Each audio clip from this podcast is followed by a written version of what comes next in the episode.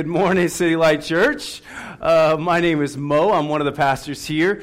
I don't know about you, but I've been super encouraged by the series that we've been going through. We've been walking through the five solas, the five primary teachings of the Reformation, and it's pretty much the doctrines that have set the tone for the last 500 years of Christianity. And so far, what we've seen is that Scripture is our authority alone. We've seen that God alone deserves all the glory. And today, we're going to take a look at and discuss the beautiful reality that salvation comes by grace alone, through faith alone.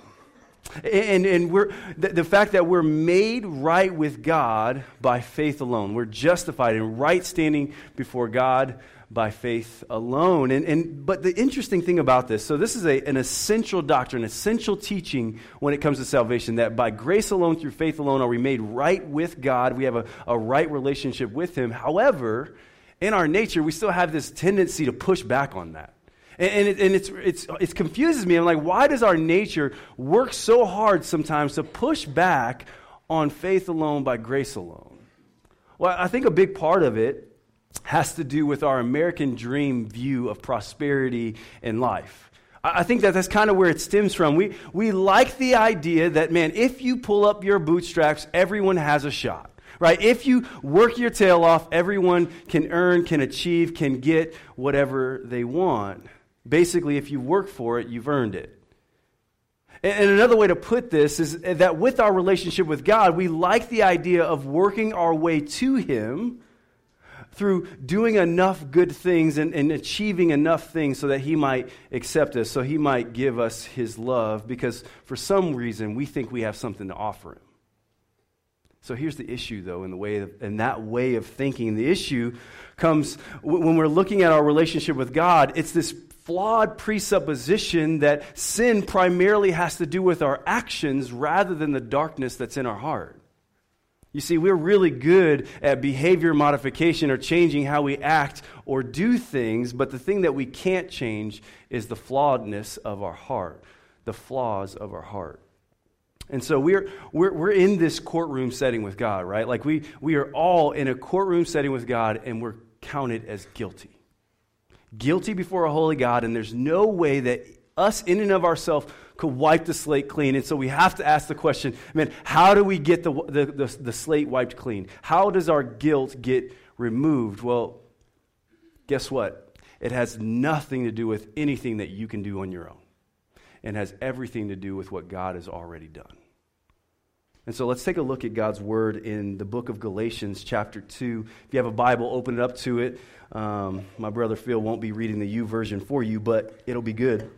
As we look at the text, we're going to pick it up in verse 15 to see what God will have us know. We ourselves are Jews by birth and not Gentile sinners. Yet we know that a person is not justified by works of the law, but through faith in Jesus Christ. So we also have believed in Christ Jesus in order to be justified by faith in Christ, and not by works of the law, because by works of the law no one will be justified. So the first point is, works don't work. Faith does. Works don't work, faith does. So Paul, in this section, he's talking to the Galatian church of how they can get right standing with God by being justified by faith alone. Now, right before this occurred, though, he had talked about an interaction that he had with Peter. Now, to give you some background on Peter, Peter, in the book of Acts, proclaims that you get relationship with God by faith alone, by grace alone. He proclaims it loudly to people that, man, the way you get right standing with God is by placing your faith in Jesus Christ, not through following the law. And Peter's a Jew in the activity where Paul interacts with him, and he's hanging out with Gentiles, which is beautiful, right? Because prior to the gospel, Gentiles and Jews, man, they didn't intermix. In fact, they didn't like each other at all, but the gospel says, no, Peter, a Jew, can sit down with Gentiles and have some chicken and enjoy themselves, right? Like that's what's going on here. But then the high school cafeteria situation happens. Everything is fine and good until these other Jews walk in the room who they call Judaizers. When they walk in the room, our brother Peter pushes back from the cafeteria table and decides to go have a seat with the in crowd. Now, this in crowd, the Judaizers, they believe that not only do you place your faith in Jesus, but you also ought to start to practice some of the Jewish laws and regulations. You see, the cool table was a group of religious folks, and the outcasts were people who simply placed their faith in Jesus. And so it says that Paul called him out to his face. You see, because the reason why is because these people were adding to the gospel. They were creating a yoke, a weight that was far too heavy to bear. They believed that Jesus died on the cross for your sins, but then you also needed to become a Jew and follow the regulations of their beliefs. And this changes the whole framework of the gospel, right? A decade ago, there was this company called Alltel. They were bought out by Verizon. This was during the time period where not everyone had smartphones. So some of you were probably in middle school, okay? Anyway, so I used to work for Alltel, and I would sell cell phones. And usually you'd sell just a regular flip phone. Yeah, most of you don't know what that is. It's a phone that flips open and has buttons on it. Anyway, so I used to sell cell phones, and people would come in when the smartphones started to come in, and they'd want to buy somebody a gift of a smartphone, right? And at the time, it kind of confused me, but I'd sell it to them because basically what would happen is if they bought a smartphone and put it on a regular phone plan, the bill would go up, right? So people remember that. It's like, oh, it costs way too much for that. But people are like, oh, I'm so excited to buy this friend a gift, and I'm a good salesman, so I sold it to them. Even though in my heart of hearts, I thought it was a little strange. So you mean to tell me you're going to buy me a gift, but I'm going to have to pay more every single month in order to keep that gift? Like, that sounds like some sort of scam, right? Like, is it really a gift if I'm still paying for it after you give it to me? Like, and that's what Peter's experiencing here. That's what Peter is pushing on these Christians. Peter's pushing on, man, here's a free gift from God, but also every single day of your life, you're going to have to pay for it, right? Like, that's what they're adding to the gospel is that, man, you have payments on this free gift that you've been given. And because of that, it caused a separation between Peter and Paul. And Paul was like, no, bro, you're walking out of step with the gospel that we proclaim. You're walking out of step. And in fact, you're aligning yourself with a false gospel. And here's the thing. The gospel says that we are justified by faith alone. And that anything you add to it makes it a false gospel. Even if you say by faith alone, I have salvation with God, but also works. Anything you add to it makes it a false gospel. A gospel that includes works doesn't work at all. Romans 3:23 says, "For all have sinned and fall short of the glory of God," which means that all of us, and I mean all of us, have broken God's law, are breaking God's law probably this morning, and will continue to break God's law later on, and are found guilty before Him. So let me ask a question. How many of you in the room have broken a law? Like a United States law, that I'm talking misdemeanors, felonies, like, okay, even if you didn't get caught, raise your hand if you've broken a law. That means you sped a little bit, believe it or not, that's breaking the law. California stops, that's breaking the law too, okay? So everyone in the room at this point, right, all of you have broken laws unless you're lying to me. Now, here's a question that goes with that. If you're standing before a judge, so say you did get caught, you're standing before a judge guilty, how much good can you do for that guilt to be removed? How much could you do? Like, how much good stuff could you do to get your guilt removed? Well, if you're standing before a good judge, none, right? Like, there's no amount of good that you could have done before your crime or after your crime that will absolve you of your guilt. You could even be sentenced to community service, which would be good work, but your record's not clear. It's still on your record. And so before God, we have committed a crime. We have broken His law. And this is not some misdemeanor. No, we have sinned against a holy and just God. And there's no amount of good that we can do or no amount of good intentions that we can have that would absolve us of our guilt before Him. At the end of verse 16, Paul says it this way, "By works of the law, no one will be justified." You see, the gospel, the good news, is a simple message for salvation that anyone who places their faith in Jesus and His finished work of dying on the cross for sin, their sins, they're expunged, they're gone, and that person is declared not guilty before God. This kind of justification is beautiful because it's not simply forgiveness or simply a pardon from our sinfulness, from our guilt. Forgiveness removes, so here's how forgiveness works. It removes the resentment caused by one single action, but has no lasting effect on future transgressions. A pardon removes the consequences of wrongdoing, but allows the guilty verdict to remain on our record. That's how a pardon works. But the good news of justification by faith alone says that God doesn't simply forgive us so that we can become guilty again. No, that forgiveness actually spans all guilt and will never be counted as guilty ever again. Justification by faith alone, when it comes to God pardoning us, it's not just a pardon and it remain on our record. No, our record is washed clean by the blood of Jesus. Current sin, past sin, future sin, gone forever, not counted against us. The moment we place our faith in Jesus, God no longer holds our record of wrongs over our head, but says that we're not guilty for all of eternity. That's what justification by faith alone is. Works don't work to attain salvation, justification before a holy God, but faith in the work of Jesus does. Let's pick it back up in verse 17.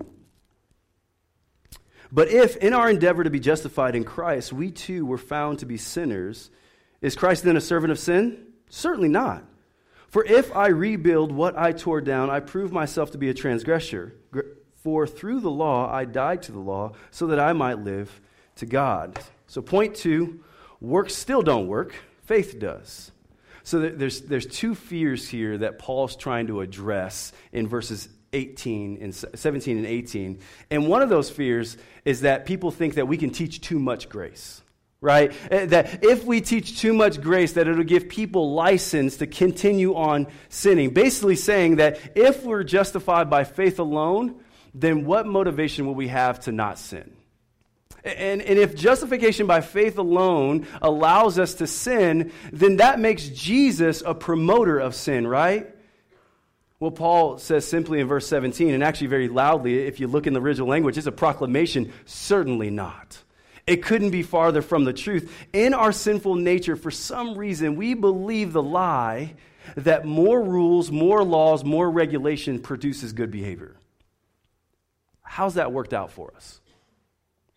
Like, we live in the United States of America where we actually have lots of laws, and all of you just confess that you break that law, and we just continue to break them, right? And then they give us more laws, and then we continue to break those laws. So how is that working out for us, the more laws that compile on more laws, which basically increases our guilt upon guilt upon guilt? We, by nature, are rule breakers. That's who we are. We need a new nature. And that new nature comes from grace. To say that there can be an overemphasis of grace would promote law breaking. It's actually a low view of God's grace. It's a low view of the immensity of that grace that He offers. 1 Peter 2:24 puts it this way. He said, "He Himself bore our sins in His body on the tree, that we might die to sin and live to righteousness. By His wounds we have been healed." Works might temporarily change our behavior, but only grace can change our hearts. Only grace can transform our hearts. By His wounds we are healed. By His grace we've been changed, and by His love we've been transformed. Rules have never and will never change a rebellious heart. Only grace can do the work of that. Only grace can cause a heart to walk in obedience to the Father. The second fear that Paul addresses here is in verse 18. It's the assumption that we're forgiven just for now, right? That God, for some reason, will at some point, if we don't get our act together, start to hold our record against us and over our head and want to punish us. That He's going to go back on His word. So my wife admitted to me that sometimes there's days where in her parenting, she doesn't walk by the Spirit but by her own strength. Now, before I put her on blast, know that I got permission, so don't start hating on me right now. All right, so she told me I could say this, but on those days that she's working out of her strength, it's hard for her to parent our children in grace when they sin against each other or when they sin against her. For example, she said there was one instance in a day where she was letting their behavior kind of control her mood. And when our daughter Evangeline noticed it, she kind of came up to Mom and was like, "Hey, why are you so cranky?" And my wife proceeded to say, "Man, here's all the list of things that you guys have done today to make me moody and angry at you," even though those sins were dealt with and presumably, in theory, were done, right? And so in response, Evangeline asked the question. She said, "Can't you just let it go? Like, I thought we dealt with that. Can't you just let it go?" Needless to say, my daughter, Evangeline, is really good, and she has a really firm grasp on the gospel of grace, especially when it comes to her own sin. And she teaches us about that daily. But the reason why I share that story is what I want to show you is that we have that same tendency, right? We're saved by grace through faith and are justified by God, but live as though He can't just let it go. In other words, God forgave us when we placed our faith in Him, but now we think that He holds our sin over our head and is angry with us, and we can't trust Him, which can't be farther from the truth. Can't be farther from the truth and is actually farther from His nature. Both those fears don't come from a grace or faith-based salvation. It comes from a works-based salvation. We're either trying to earn our salvation on the front end by sinning as little as possible, or on the back end by retroactively working to maintain salvation that has been freely given.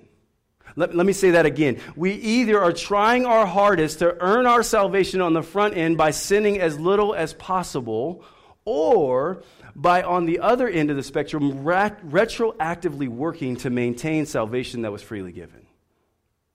So what Paul is saying here is that by doing this, we are rebuilding the sinful foundation of works-based righteousness that Christ tore down on the cross. In verse 18, when he says, "I prove myself to be a transgressor," what he's communicating is that the more we try to follow God's law to maintain or earn salvation, the more we're actually sinning in doing so. It's a sin to try to earn God's favor by obeying His law. Because what happens is when we start to measure ourselves by the law and how well we follow it, we find that we fail, right? Like over and over and over again, you see how guilty we are, and we just start to spiral in that, right? Like we start to sin all the more because we see that we can't obtain righteousness through it. The law is a good thing, but you can't obtain favor with God through following it. We start to gain this false identity by doing so, and we just get wrapped up in it. In verse 19, Paul says, "For through the law I died to the law so that I might live to God." You see, the law does matter. It is important. Don't let me stand up here and say that the law doesn't matter at all. It is God's holy and good standard. In fact, it's good for us. Like it's God's best for us. If you look at God's commands, they represent what God has for us in human flourishing. They are good things. But what Paul discovered is that he couldn't live up to the expectation of trying to accomplish or appease God, and there had to be a better way than what he was doing. The law also showed him the weight and the depths of what God went through to have a relationship with us. I mean, think about it. If you look at the gap of how holy and awesome and amazing and good God is versus how miserably we fail at obeying His law, man, you get a glimpse into how much Jesus paid on the cross for your sins. You get a glimpse of the immensity, the bounds that He covered in order to cover our sin. You see, the law shows us how beautiful grace really is. That's what it's there for. In fact, Paul later on in chapter 3, verse 24, he says the law was a tutor that leads us to Christ. We have, do, and will break God's law, and that law shows us our imperfection, no question about it. It shows us how impossible it is to be justified by following it. However, what we get to see is that Jesus did perfectly follow that law and bridge the gap. The fact that He was the perfect payment for our sins. Jesus died so we can no longer be under the judgment that comes from the law. We are now covered by grace that comes through faith so we can live in response to that grace and not for the grace. Let's finish out with the last two verses. Verse 20. I have been crucified with Christ. It is no longer I who live, but Christ who lives in me. And the life I now live in the flesh, I live by faith in the Son of God, who loved me and gave himself for me. I do not nullify the grace of God, for if righteousness were through the law, then Christ died for no purpose. His works, my third point is, his works worked so that our faith does. To be crucified with Christ means that the old me has passed away and there's a new me in his place. That the person that I was prior to knowing Christ has ceased to live, and now there's a new person there. He took the penalty of death for my sin and gave me his righteousness. There's this great exchange that comes from Christ where I get his righteousness and he gets my sinfulness. And so what Paul discovered was that he had been given God, and that for him, on the basis of earning, it was done away with. He now lives to God out of the outflow of gratefulness to what God has done, not for God to earn salvation through self-righteousness. You see, the only thing that matters regarding faith is the object of our faith, and that's Jesus. That's the object of faith. No sort of self-help or faith in self or faith in rule following or following the law. All of that stuff is wishful thinking and not based on reality.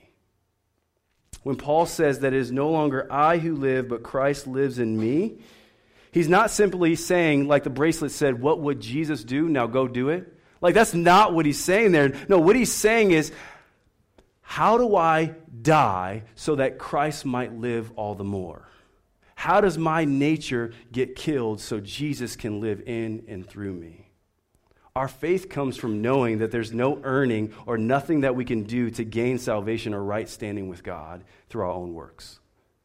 Let me give you an example of how this works. So I'm talking self-reliance versus living by faith. Self-reliance comes here on a Sunday morning with the expectations of 10 steps to a happy life or some how-tos. Like that's how that works. So when you show up, your expectation is we're going to deliver to you a list of things that you can do to make your life better, right? And so that you can walk out and do it on your own, obtain on your own. Here's the problem with that. The yoke on your shoulders to fix your life is much heavier and far more complicated than 10 steps to a happy life. This type of moralism, it'll produce some self-improvement, but it'll never make you whole. Jesus in Matthew 11:28 says, "Come to me, all who labor and are heavy laden, and I will give you rest. Take my yoke upon you and learn from me, for I am gentle and lowly in heart, and you will find rest for your souls. For my yoke is easy and my burden is light." You see, the call to faith is not to, when you mess up, go run to pull up your bootstraps to work it out. Like, that's not the call of faith, but the call of faith is to come to Christ so that he might live through you. See, a proper view of God's law and God's grace, there's nothing that we can add to it. In a proper view of it, there's nothing we can add to it, and there's nothing we can take away from it. And if the law is a tutor that leads us to Christ, that means the law actually isn't the focus. The focus isn't on obeying the law, but seeing how sinful we are and how we can run to the Father in his embrace in the moment. That our identity isn't wrapped up in how well we morally look in front of people. To simply live a moralistic, rule-keeping life actually usually leaves us tired, anxious, and it's not really living. And the focus stays on ourselves and not Jesus. See, our motivation to strive for holiness in our life is not more rules and more regulation, but grace. One of the hard lessons that I've learned this last year in parenting is with my son Trey. And here's what I learned. It's not helpful to just give him a bunch of rules to control him. It actually does me no good to simply call him out on his bad behavior. It's not helpful for me to give him a list of things that he can do to improve. But where I've seen real change, real transformation, is when I give him grace and pursue a relationship with him rather than just trying to get him to do what I want him to do. And I think this allows my son to spend less time trying to gain my approval and more time experiencing the love and the grace of his Father. So as we walk in relationship with our Heavenly Father, we start to take more of his Son's nature rather than our own. We are new creations. And as a new creation, I don't believe that it's possible for us to follow Jesus, be with the Father, and not have conviction over our sin. If we continue in a life of habitual sin, it's not because we've been given too much grace, but rather we have a very cheap view of grace. If you're happy in walking in your sin without a desire to stop, I wouldn't say that there's no grace amount of grace, there's not enough grace for you. What I would say is that you may not understand grace. You may not have tasted the grace that is offered. You may not have met the Savior who gives grace. When we have a proper view of grace, we ought to receive conviction over sin because it's a good thing for us. And our sin does grieve our Heavenly Father. However, it's not driven out of a guilty standing before God, but out of a betrayal of the love that's been given us and the identity, the new nature that he's given us. Grace should compel us not to jump back into fix-it mentality, but to jump into the arms of the Father and repent and confess so that we can receive love and grace. Not for his love, not to obtain his love, but actually in response to the love that already been given. In verse 21, it says, I do not nullify the grace of God, for if righteousness were through the law, then Christ died for no purpose. Paul is saying that if we live a moralistic life, meaning striving to be a good person, we nullify grace. The striving to be a good person actually doesn't come from God, but actually comes from the sinful nature. It's a pursuit of human autonomy because we like to think that if we live a moral life, we actually have control over what's going on. We want to be something for ourselves. We want to find significance in self. And if that's the way that we get right standing before God or maintain right standing before God, then the only perfect man to ever walk the face of the earth died for nothing. That's what Paul's saying. That Jesus would have died for nothing if we can get to God on our own. And the truth is, he did have to die though, right? He did have to die because we are far worse than we think we are, and we're far more sinful than we're willing to confess. We needed Jesus to die, and it's good news that he did come and die because there's no point for us to have to clean ourselves up. In fact, he meets us where we are. There's no making yourself better and then coming to Jesus. No, Jesus comes to you. Just place your faith in him. Trust in his grace. See, like in our day-to-day, it's really easy to think that placing our faith in Jesus was a one-time thing and now we move on to do it ourselves. But the reality is this journey of faith is a day-by-day, moment-by-moment, placing our faith in the Son, Jesus, who died in our place. We can believe in faith that he loves us, he cares for us, he wants to be with us. Even on our bad days and our good days, he welcomes us to come to him, be in his presence, and continue to receive grace. So for the believer in the room that's received God's infinite grace, have you started to live as though you're sustaining his love by your works? Have you started to live as though you're sustaining his love by your works? Have you been busy doing stuff for God rather than just enjoying him? Jesus' grace is sufficient for all of us who are trying to be rule followers and earn his favor.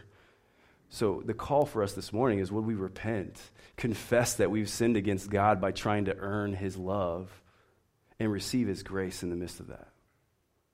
Now, for the person who hasn't placed their faith in Jesus, how's that worked out for you? How is trying to earn God's love and favor on your own worked out for you?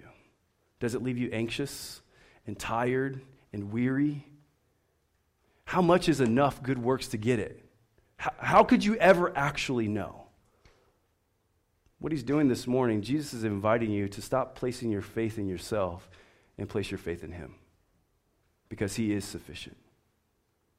And so to honor that this morning, that he gave his life for us, we're going to celebrate with communion.